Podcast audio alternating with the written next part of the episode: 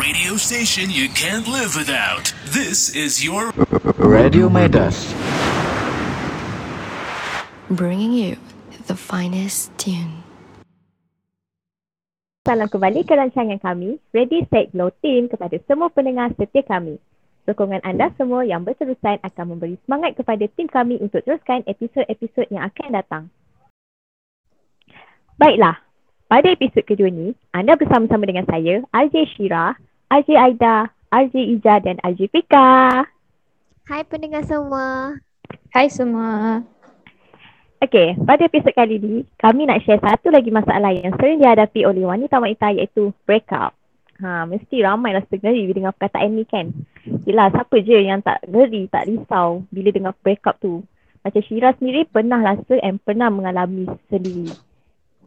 Jadi, aja-aja lain atau pendengar, nak ke kulit korang breakup? Tak nak kan? Jadi, cukuplah ada berapa kali breakup. Ha, fobia dibuatnya. Jadi sekarang Syira nak tanya, korang semua pernah tak ada masalah breakup? Sebab bila korang kena tu, pernah tak korang identify apa punca terjadinya breakup dekat muka korang tu? So jom kita dengar pandangan masing-masing. Ha. Okay, hai. Pika mula dululah dengan pandangan dan sebab-sebab yang Pika tahu kenapa terjadinya breakup tu sendiri. Okay, Hmm. kalau menurut pandangan Pika sendiri, uh, cara penjagaan kulit wajah kita tu yang sebenarnya menyebabkan kita ni mudah terkena uh, breakout lah maksudnya. Kalau ada kita senang dapat jangkitan kan? Uh-uh.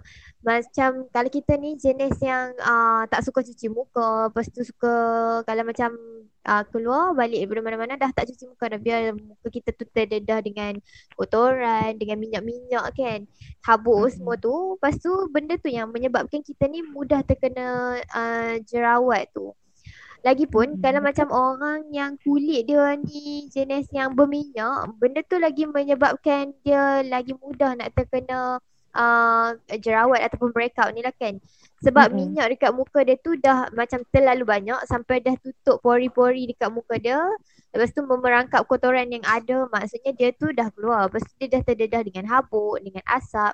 So semua benda tu kan ada uh, benda yang tak baik lah macam tak bagus untuk kulit kita dan benda tu mengandungi bakteria yang mungkin akan menyebabkan berlakunya jerawat. Ya, kadang-kadang tu tabiat kita sendiri yang suka pegang muka ke Suka pegang dengan muka, tangan betul. yang kotor kan. Ha, Benda tu itu yang saya menyebab setuju sebab saya pun selalu suka nak pegang muka. Kadang-kadang kita bangun tidur tu rasa macam nak nak check lah muka. Ha, lepas tu Hmm, lepas betul. makan ke lepas main handphone mesti nak sentuh muka. Hmm. sebab kita kan macam dah terbiasa. Kita macam uh, tak boleh nak halang tangan sendiri daripada pegang Hmm, muka betul, sendiri kan. betul. Pasal macam oh nak uh, ada something ke kat muka. So tu nak pegang dah tak fikir dah tangan tu bersih ke kotor ke. So macam benda tu menyebabkan jadinya jerawat dekat muka kita ni. Fika rasa tu Hmm. lah sebabnya jadi jerawat ni ataupun breakout. Hmm, betul.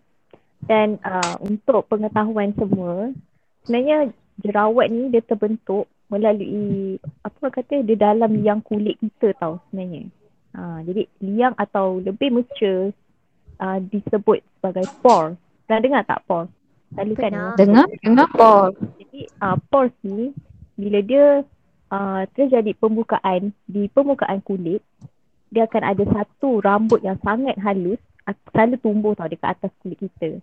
Jadi uh, kemudian ke, kelenjar minyak tu disambungkan ke liang pori kita ni untuk menghasilkan bahan yang dipanggil sebum. Uh, sebum ni pula bila dia berlebihan di bawah permukaan kulit itulah yang boleh menyebabkan muka kita tumbuh jerawat, uh, muka kita senang kena keradangan, uh, apa orang kata macam merah-merah tu semua. Uh, jadi itulah salah satu faktor utama lah macam mana terjadinya jerawat. Jadi Sebab pula macam mana? Kadang-kadang tu yang sensitif pun dia boleh jadi kan breakout ni. Ah, betul. Hmm. Kalau Ija, muka Ija sendiri kan, kalau breakout, sebabnya tangan kita sendiri macam yang Pika cakap tadi. Kalau Ija lah kan, bukannya Ija macam sentuh, tapi Ija ni picit-picit. Jenis yang picit jerawat tu. Kalau Betul. putih Apa orang macam dah, dah, dah keluarkan tengok Ah, ah, yang ah, kan. yang nanah ke nasi ke entahlah mana-mana satu. okay. Tapi Ija tu picit-picit jerawat tu. Kalau dah dah, dah, dah tengok sikit je yang macam putih-putih tu mesti kena picit. Itulah jadinya breakout ke muka hijau lah selalunya lah. Kalau kita kan kalau picit-picit jerawat ni kan dia semakin bengkak lagi, merah, lepas tu hitam kan. Lepas tu. Ah, dia dia tak boleh hilang tau. Dia memang dia macam dia uh, yang hitam tu dia, Dia- akan tiga Ah. temporary dekat lebih dalam tau. So dia akan ambil masa lah nak hilang kan. Dia punya parut tu. And then kalau Uh, mungkin kalau korang yang picit tu mesti dia keluar anak-anak kan. Tapi cara ni sebenarnya jadi lagi buruk lah teruk kat muka korang nanti. Sebab bila kita cuba keluarkan anak kita juga ber- berisiko untuk sebarkan kuman. Macam yang Pika cakap tadi sebab tangan kita sendiri pun ada kuman. Kita kan sentuh benda lain lepas tu kita sentuh muka kita kan. Lepas tu akhirnya jerawat yang kita yang sikit tu dia akan jadi semakin berganda jadi korang ni kenalah didik korang tangan didik eh apa didik tangan korang supaya tak picit atau tak sentuh muka. Since tangan kita ni sendiri yang jadi punca, sebarkan dan pindahkan kuman jerawat ke muka sendiri. So, disiplinkan diri dan juga bagi ruang dan masa untuk jerawat tu pulih sendiri. Janganlah picit-picit guna tangan. Sebab bila kita dah buang lah. picit dia akan jadi parut. Dan parut tu adalah proses yang sangat susah nak Betul. Hmm. Ah, dia parut ni orang kata nak treat jerawat tu kira senang juga. Kita boleh keluarkan dia punya nanas semua. Tapi kalau parut tu sangat ah, mengambil masa yang lama. Betul? Hmm, Betul. Janganlah apa tangan tu lah yang punca utama dia. Kita janganlah sentuh-sentuh ke picit ke biar je biar lagi seminggu ke dua minggu ke nanti dia akan pergi sendiri. Tak payahlah nak picit. Ha, Dia betul. akan lagi kena buang tambah lagi Kena berteruk. buang habit pegang muka sendiri tu. Ya betul. Okay mungkin korang tahu tak punca lain terj- terjadinya breakout ni. Lain daripada pegang kulit muka kita sendiri. Punca lain mungkin sebab makanan mungkin jadi breakout. Selalunya Ija pernah dengar yang macam makanan pedas tu pun boleh jadi breakout. Betul ke? Ha, ha, kadang Pernah tu dengar kita juga benda tapi kalau tengok kan um, lah orang kita. Korea dia makan pedas juga tapi kulit dia Okey kan? Rasanya Hmm. kena tengok disiplin diri kita juga kot macam mana kita jaga Hmm. makan, jaga uh, luaran juga uh, penggunaan produk dan sebagainya. Ha, Hmm, kadang betul. kita salah pilih produk skincare kan. Benda tu yang boleh Mm-mm. menyebabkan kulit kita tu uh, breakout sebab produk tu kan tak sesuai dengan kulit. So macam kita kita ni pula ada, uh, satu sifat yang jenis yang nak mencuba semua benda. So tak fikir dah benda tu sesuai ke tak. So bila macam dah breakout so masa pula dah nak heal kan. So kalau nak pilih produk tu pilih yang betul-betul sesuai dengan kulit muka. Hmm. Betul. Ada ada punca-punca mesti ada punca lain kan? Sebab muka orang lain kan dia muka macam jenis kulit tu yang lain-lain kan. Mm-mm. Hmm, Macam I think benda yang paling common kalau jerawat uh, stress kot. Hmm, stress pun ada. Mesti akan, Hmm, mesti akan tumbuh. Walaupun seketut dua tapi dia tetap akan keluar. And Hmm. bila paling ketara bila perubahan hormon lah. Dia uh, wanita nak Hmm, wanita kan. nak datang bulan ke apa ha, itu paling common lah. Tapi itu selalunya tak jadi masalah sebab dia sekejap je sebab dengan hormon ni. Hmm, dia dah biasa dah. Kalau yang jerawat yang turut-turut tu lah yang kena tukar skincare ke. Kena kenal betul-betul kulit korang ni Mm. macam mana kalau sen kulit yang sensitif tu mesti kena dapatkan uh, apa uh, Advice.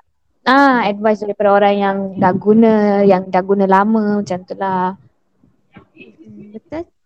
kena banyak buat study lah kulit kita ni macam mana and then barulah cari jalan penyelesaian jangan kita tengok kita tengok orang share orang punya skincare routine Betul. kita pun rasa nak terikut padahal skin kita dengan dia skin concern kita Tak sama. sama kan ha. Hmm. Sebab Ida sendiri pun ada ada juga macam yang sudah cakap ni. Bila orang lain guna muka dia macam wajah dia dah cantik, dah flawless, Ija pun try.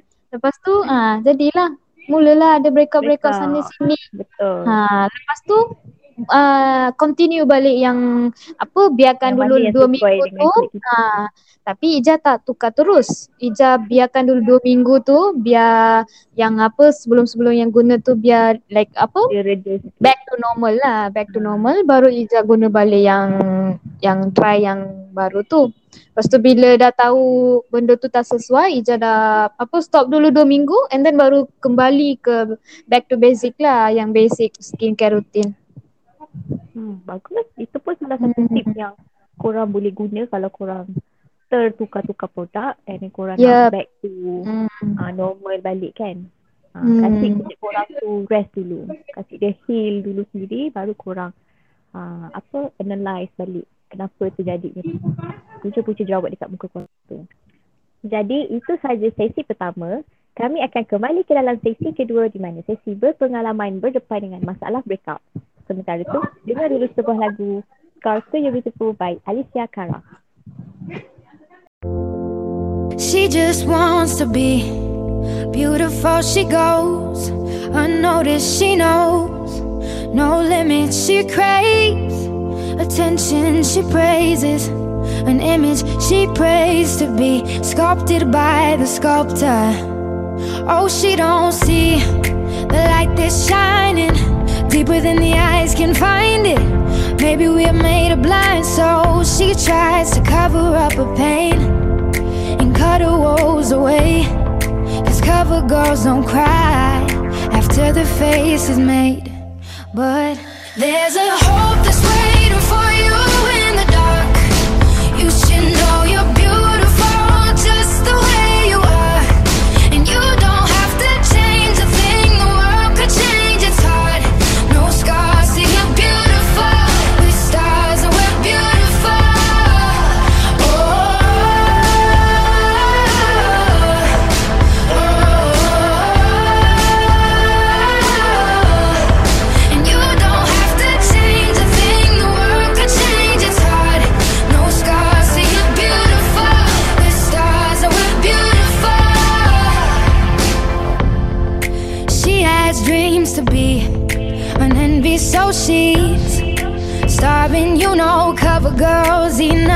She says beauty is pain, and there's beauty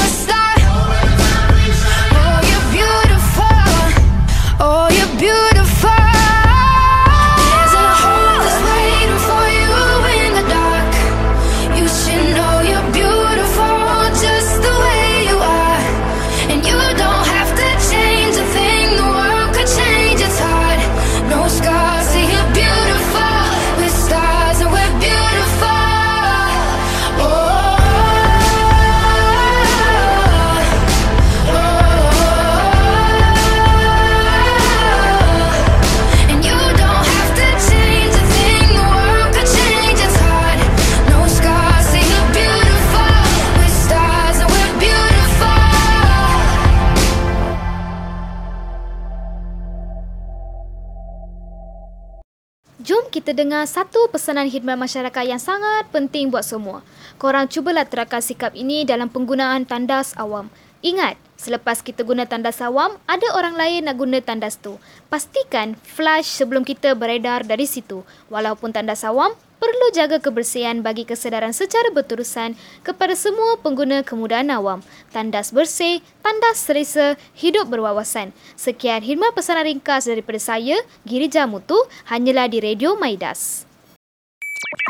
The radio station you can't live without. This is your Radio Midas. Bringing you the finest tune. Uh, dalam segmen ni, Ija nak ceritalah pasal kawan Ija yang hadap dengan masalah breakup ni sampai boyfriend dia tinggal pergi cari perempuan lain. Ha. Macam mana rasa korang? Serius lah, jahatnya. Jahat kan? Sebab Sedih kan? breakup sedikit je dia yang tinggal. break out je kena tinggal. Ha. Tengoklah perempuan breakup sikit je janganlah tinggal cari lain. Hmm. Sekali belanja lah skincare yang suitable untuk muka girlfriend you. Tak mampu beli mahal-mahal, bagilah semangat sikit pun dah cukup banyak tu. Sebab perempuan ni dia bukan perempuan sendiri boleh beli skincare rutin. Tapi dia orang apa Dia sokongan support dia. je. Ah, Ha, betul. Sebab Nanti bila dia dah cantik, ah, barulah dia nak tergigi dah kembali.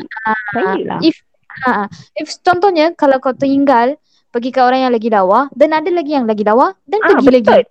Circle Betul, tu setuju. takkan habis selagi mata korang tu hinsaf betul-betul.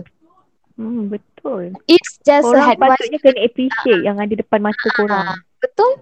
Sebab muka ni kita, kita kalau cinta tapi hala tengok muka. Tengoklah hati dia tu. Hati dia tu kalau dah baik kalau dah baik tu accept je lah dia. Accept je lah dia. Janganlah biarkan dia pergi macam tu je. Hmm. It's Hanya advice. sebabkan masalah yang korang boleh sebenarnya rawat. Betul? Betul? Masalah breakout ni ada penyelesaian dia. So Hmm. korang janganlah. Ah. Sebab benda-benda macam ni yang berlaku macam ni ni perempuan ni takut tau nak keluar outing, nak pergi daripada dengan kawan sebab dia takut apa yang orang lain akan cakap pasal dia.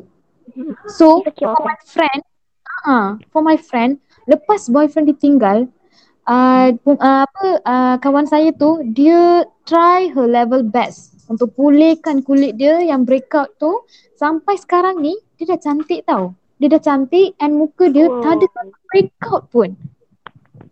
And for the person who leave her mesti dah macam kenapalah kita leave dia kan. Macam tu lah. Mesti dia rasa macam macam mana? Regret. Ah, regret. Ah, sebab benda Kan. yang macam boleh ubah tau. Boleh cure. Boleh Hmm, pulih. Betul? Kenapa nak tinggalkan semata-mata untuk breakout tu? Sebab Ijaz sendiri pun boleh rasa yang apa breakout ni uh, just for few months, few years, Hmm.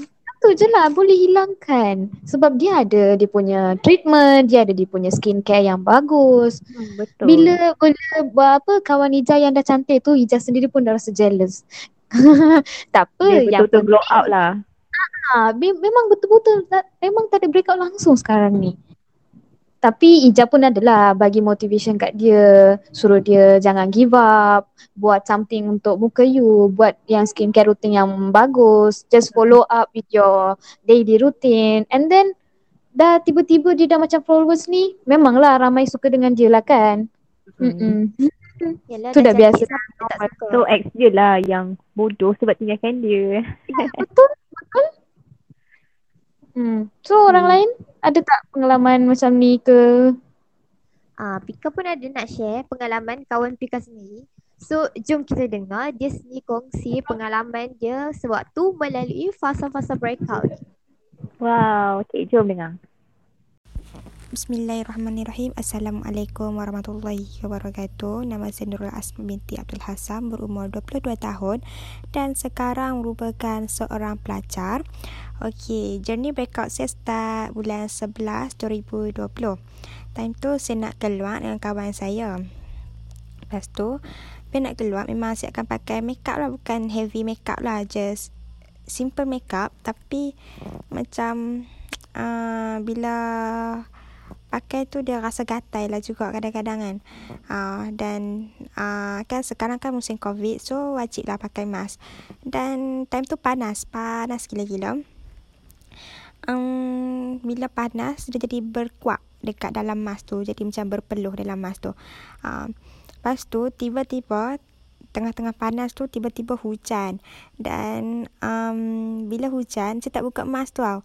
So dia jadi macam uh, hujan tu kan macam acid dengan campur dengan mask yang ada chemical tu uh, so dia macam boleh rosakkan kulit macam tu lah lepas tu Dua tiga hari lepas tu okey lagi dia just naik biji-biji macam tu dekat pipi sebelah kanan. Tu pipi sebelah kanan jauh. Lepas tu uh, lepas seminggu macam tu dia rasa gatai. Dia rasa macam gatai ruam tu. Emang gatai gila-gila. Lepas tu uh, atas nasihat atas nasihat kawan-kawan uh, pun susah jumpa doktor. So saya pun pergilah jumpa doktor. Bila saya jumpa doktor tu, doktor tu cakap macam ni je. Okay, awak buka mask. Bila dia tengok muka, dia cakap, ha, ni sebab mask je ni. Cakap macam tu. Lepas tu dia bagi ubat sapu, ubat makan dengan cleanser. Saya pakailah benda tu dalam dua bulan macam tu. Tak ada efek apa-apa. Just, tak ada efek apa-apa. Ha, muka saya macam lagi teruk. Uh, lepas tu jerawat tu dia macam semakin merebak. Dia jadi macam bengkak kat dalam. Uh, lepas tu bulan 4 tahun ni, uh, saya macam um, decide lah sebab cakap saya macam nak teruk kan. Uh, sebelum tu saya ada pergi Langkawi. Ha, lepas balik Langkawi tu lah macam sakit-sakit muka macam sakit. Nak senyum pun rasa macam ya Allah sakit gila. Uh, uh, sebab jerawat saya tu dia tak naik. Dia just dal macam dia dekat dalam. Dia radang dekat dalam.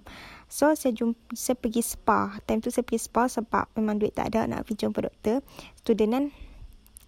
Lepas tu bila scan, uh, dia cakap memang jerawat saya dekat dalam. Dia cakap memang kena ni lah detox jerawat tu. Uh, dia buat bekam. Um, lepas dua hari saya buat treatment tu, muka saya peeling. Dia naik jerawat yang tak pernah naik lah macam nanoh apa semua tu kan.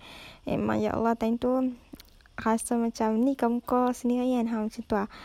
Um, tu saya lepas tu dia selesai skip um, semua jenis skincare. Time tu dah dua-dua buah dua-dua belah pipi. Jadi sebelum ni sebelah pipi kan ni dah dua-dua belah pipi. Saya dia, dia, dia, dia suruh saya skip skincare. Lepas tu pantau makan seafood macam tu.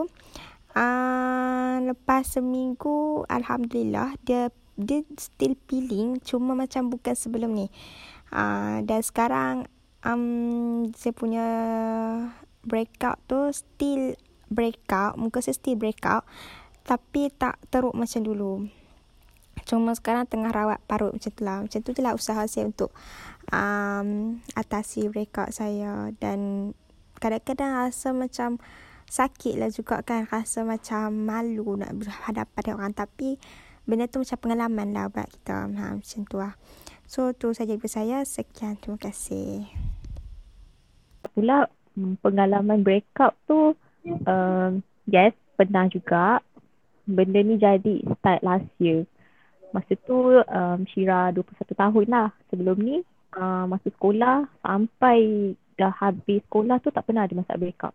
Tapi start tahun lepas, kita um, banyak duduk masa start PKP tak tahu apa correlationnya PKP dengan breakout tapi yes my masa tu dia macam acting up acting up masa PKP tu dia macam tiba-tiba mm-hmm. macam jerawat tu tak boleh control dia nak keluar dia keluar je tapi mm-hmm. lepas dah Syira dah identify tu semua uh, mungkin sebab Syira punya hormon uh, mm, panas kan uh, macam kita kat rumah even kita duduk rumah tapi kita tetap stress sebab masa tu kan kita dah ada online class, assignment ha. banyak. Stress so, I, I kan? think uh, that's one of the reason lah. Lepas tu uh, dengan kita punya uh, aturan head yang tak teratur. Tapi um, masa tu pun Shira macam korang jugalah tukar-tukar skincare. Tengok dekat TikTok banyak kan orang share orang punya rutin semua. Uh, memang banyak duit habis sebab beli produk tu, beli produk ni. Tapi tak ada satu pun yang kena dengan muka sampailah Shira decide okay Shira guna balik cara uh, traditional Shira uh, pakai tomato pakai bedak sejuk and then macam tan, uh, tak banyakkan penggunaan produk lah dekat muka ni And then kalau uh, itu yang masa tengah teruk. And then dah lepas 2-3 bulan dah nampak dia dah okey sikit. Uh, lepas tu barulah Syira cari produk yang Syira uh, minimalizekan Syira punya produk. Syira cuma pakai pembersih muka, cleanser. And then lepas cuci muka Syira pakai moisturizer, pakai pelembab. And then yang paling penting, uh, dengar semua ya pendengar ni. Tak kisahlah korang ni keluar rumah ke tak. Tapi tolong pakai korang punya sunscreen. Uh, benda ni sangat-sangat penting. Okay. So uh, itu je lah Syira punya uh, pengalaman yang Syira punya tips. Pika sendiri pun boleh try benda tu. Sebab benda tu affordable dan kita boleh dapat dekat dapur rumah kita sendiri. Hmm. Betul Betul, kan? betul. Paling penting. Dia selamat dan dia jimat. Murah. uh, and then kalau macam produk-produk uh, muka tu tak payahlah kau nak biar mahal. Kalau dekat Watson Guardian tu banyak je produk yang murah tapi dia berkesan. Hmm, tengok Ah, juga skin concern korang bersesuaian dengan muka je kan. Hmm, Bersesuaian betul. dengan kulit kita. Pada episod kali ini, kami nak share satu tips breakout iaitu langkah yang patut dibuat sekiranya ada breakout.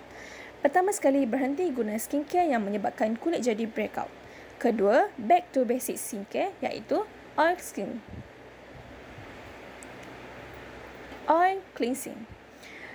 Cleanser, toner, moisturizer and sunscreen. Ini adalah basic skincare yang semua patut buat semasa berlaku kulit breakout. Ketiga, say no to scrub kulit muka. Janganlah mandai-mandai nak scrub kulit muka tu ya. Bila korang scrub, lagi teruk jerawat tu nanti. Last but not least, guna satu brand yang sesuai sahaja. Jangan tukar-tukar. Okey, itu sahaja tips untuk kali ini. InsyaAllah kami akan kongsikan tips-tips yang lebih banyak di masa akan datang. Seperti yang kita janjikan, satu episod, satu tips penjagaan kecantikan dan kesihatan buat semua pendengar podcast kami.